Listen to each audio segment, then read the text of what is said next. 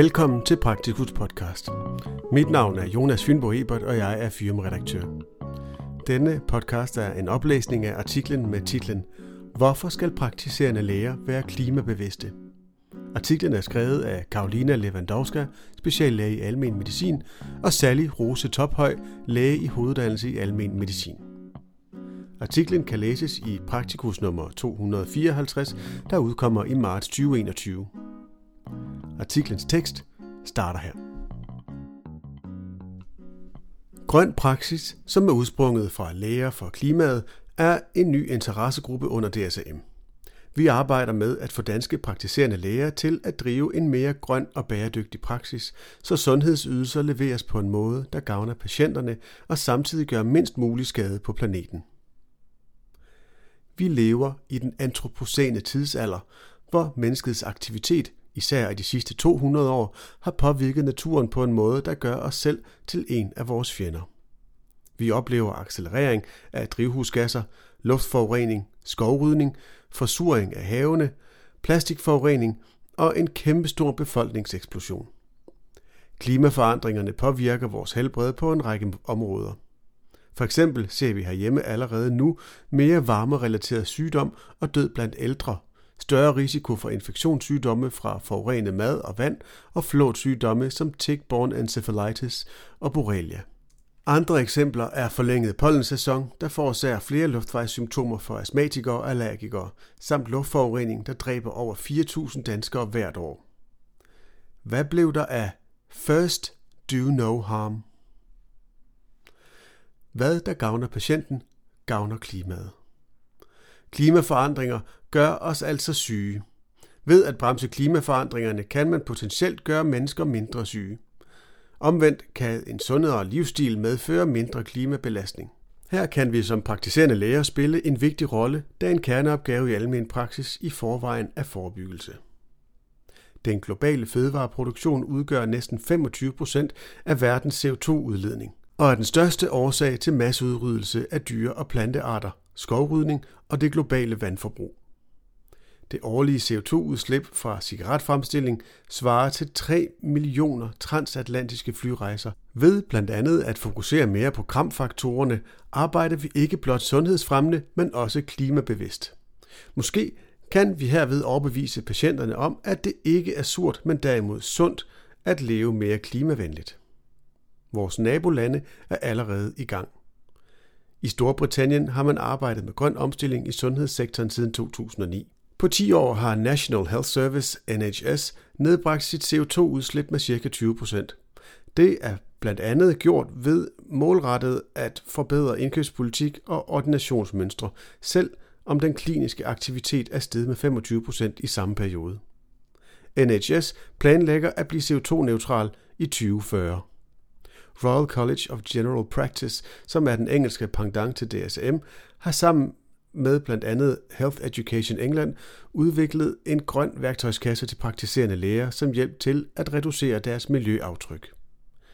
Mindst 700 lægehuse i England er allerede i fuld gang med at blive grønnere. Man har her beregnet, at et lægehus i gennemsnit sparer næsten 10.000 kroner årligt på klimavenlige tiltag. I projekt Bæredygtig Vortcentral i Värmland i Sverige forsøger to lægehuse at reducere deres CO2-udledning med 25 procent. Her kigger man især på forbrug af lægemidler og engangsmaterialer. Sidstnævnte med fokus på genanvendelige eller biobaserede materialer frem for fossilbaseret plastik. En af lægerne er nu ansat i Region Värmland, så konceptet kan udbredes til resten af området. I Irland laver en gruppe af praktiserende læger fra Irish College of General Practitioners, ICGP, kampagner for grøn omstilling i almen praksis. KLUG, Deutsche Allianz Klimawandel und Gesundheit, har blandt andet aktivitetsgrupper med klimavenlige tiltag i almen praksis om livsstil og børnesundhed. Kigger vi hjem til Danmark igen, vedtog Lægeforeningen allerede i 2009 en klimapolitik, som nu er ved at blive opdateret. På regional plan prøver de danske regioner at arbejde sammen om vejen til at opnå deres individuelle ambitiøse klimamålsætninger, men sundhedspersonalet mangler at involvere sig i arbejdet. Sammen rykker vi langt mere, og det er os, der er eksperter på vores kliniske hverdag.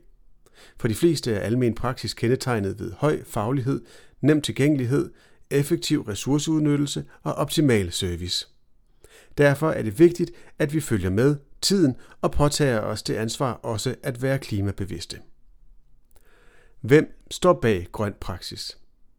Interessegruppen Grøn Praksis består aktuelt af Sally Rose Tophøj, læge i hoveduddannelse i almen medicin, og Karolina Lewandowska, almen mediciner. Oprindeligt er Grøn Praksis udsprunget for læger for klimaet. Vi er sikre på, at vi ikke er de eneste læger i almen praksis, der ønsker at være klimabevidste, men der kan være langt fra at være klimabevidst til at tage skridtet og handle. Vi så på vores første medlemsmøde medio januar en kæmpe interesse. 35 primært praktiserende læger, kommende praktiserende læger og forskere deltog. Vi oplevede god energi og stor interesse for emnet.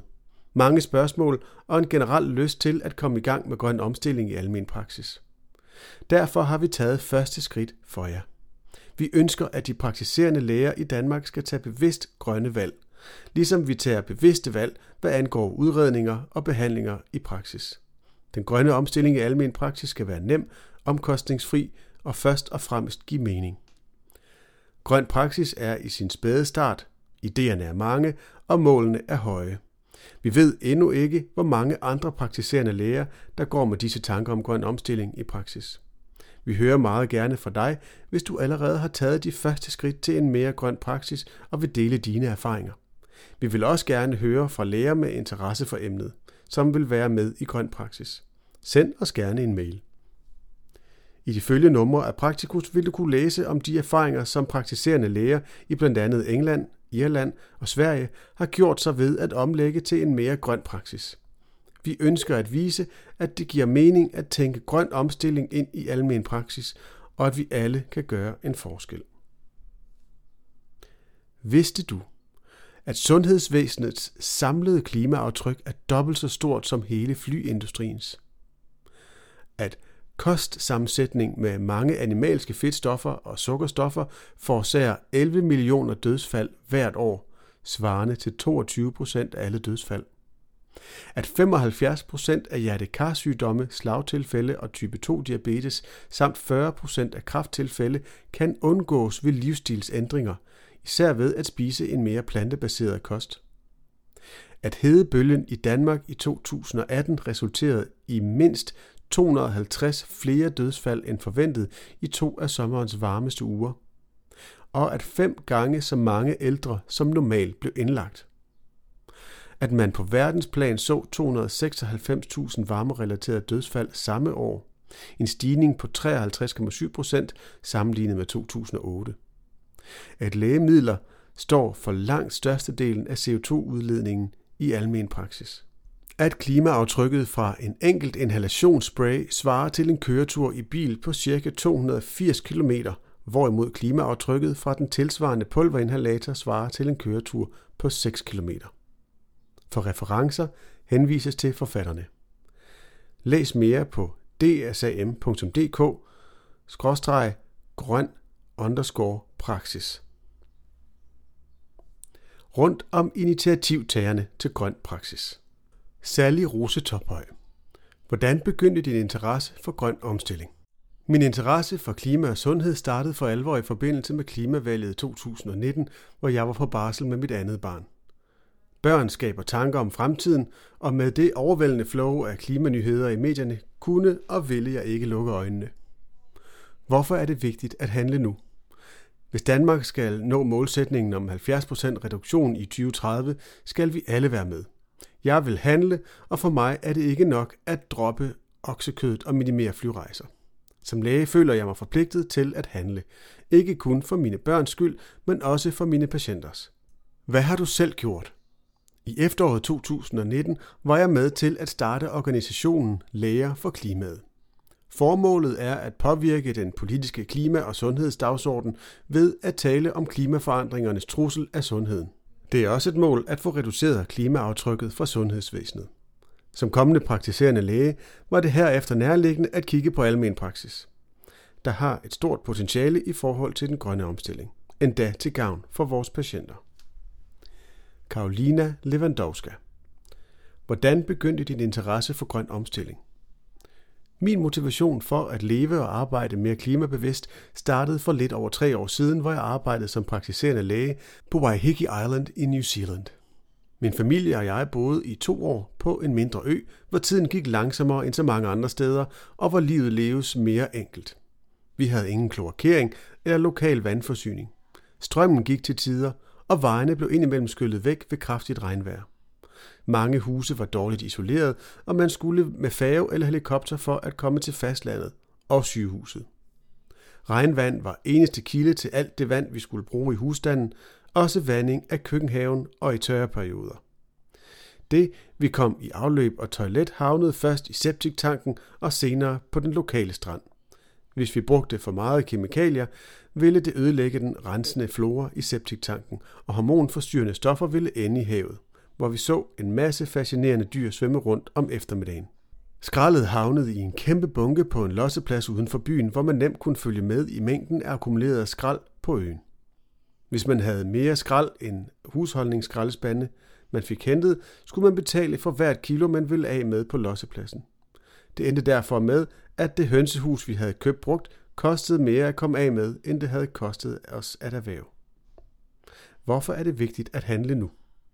I New Zealand var vi tæt på naturen, og vi blev konfronteret med den hver eneste dag. I Danmark tænker vi ikke så meget over, hvor sårbar naturen er, og hvor meget vores handlinger påvirker den. Vi er privilegerede på mange måder. Der kommer altid rent vand ud af hanen i ubegrænsede mængder. Toiletvandet forsvinder ud i rensningsanlægget. Skraldet fjernes. Husene er isoleret, og vi kan købe modne tomater i januar måned. Kyllingen ligger allerede parteret i køledisken. Så vi fornemmer ikke naturen på samme måde eller bemærker klimaforandringerne, selv om de giver tegn fra sig. Den bevidsthed kan vi godt øge. Hvad har du selv gjort?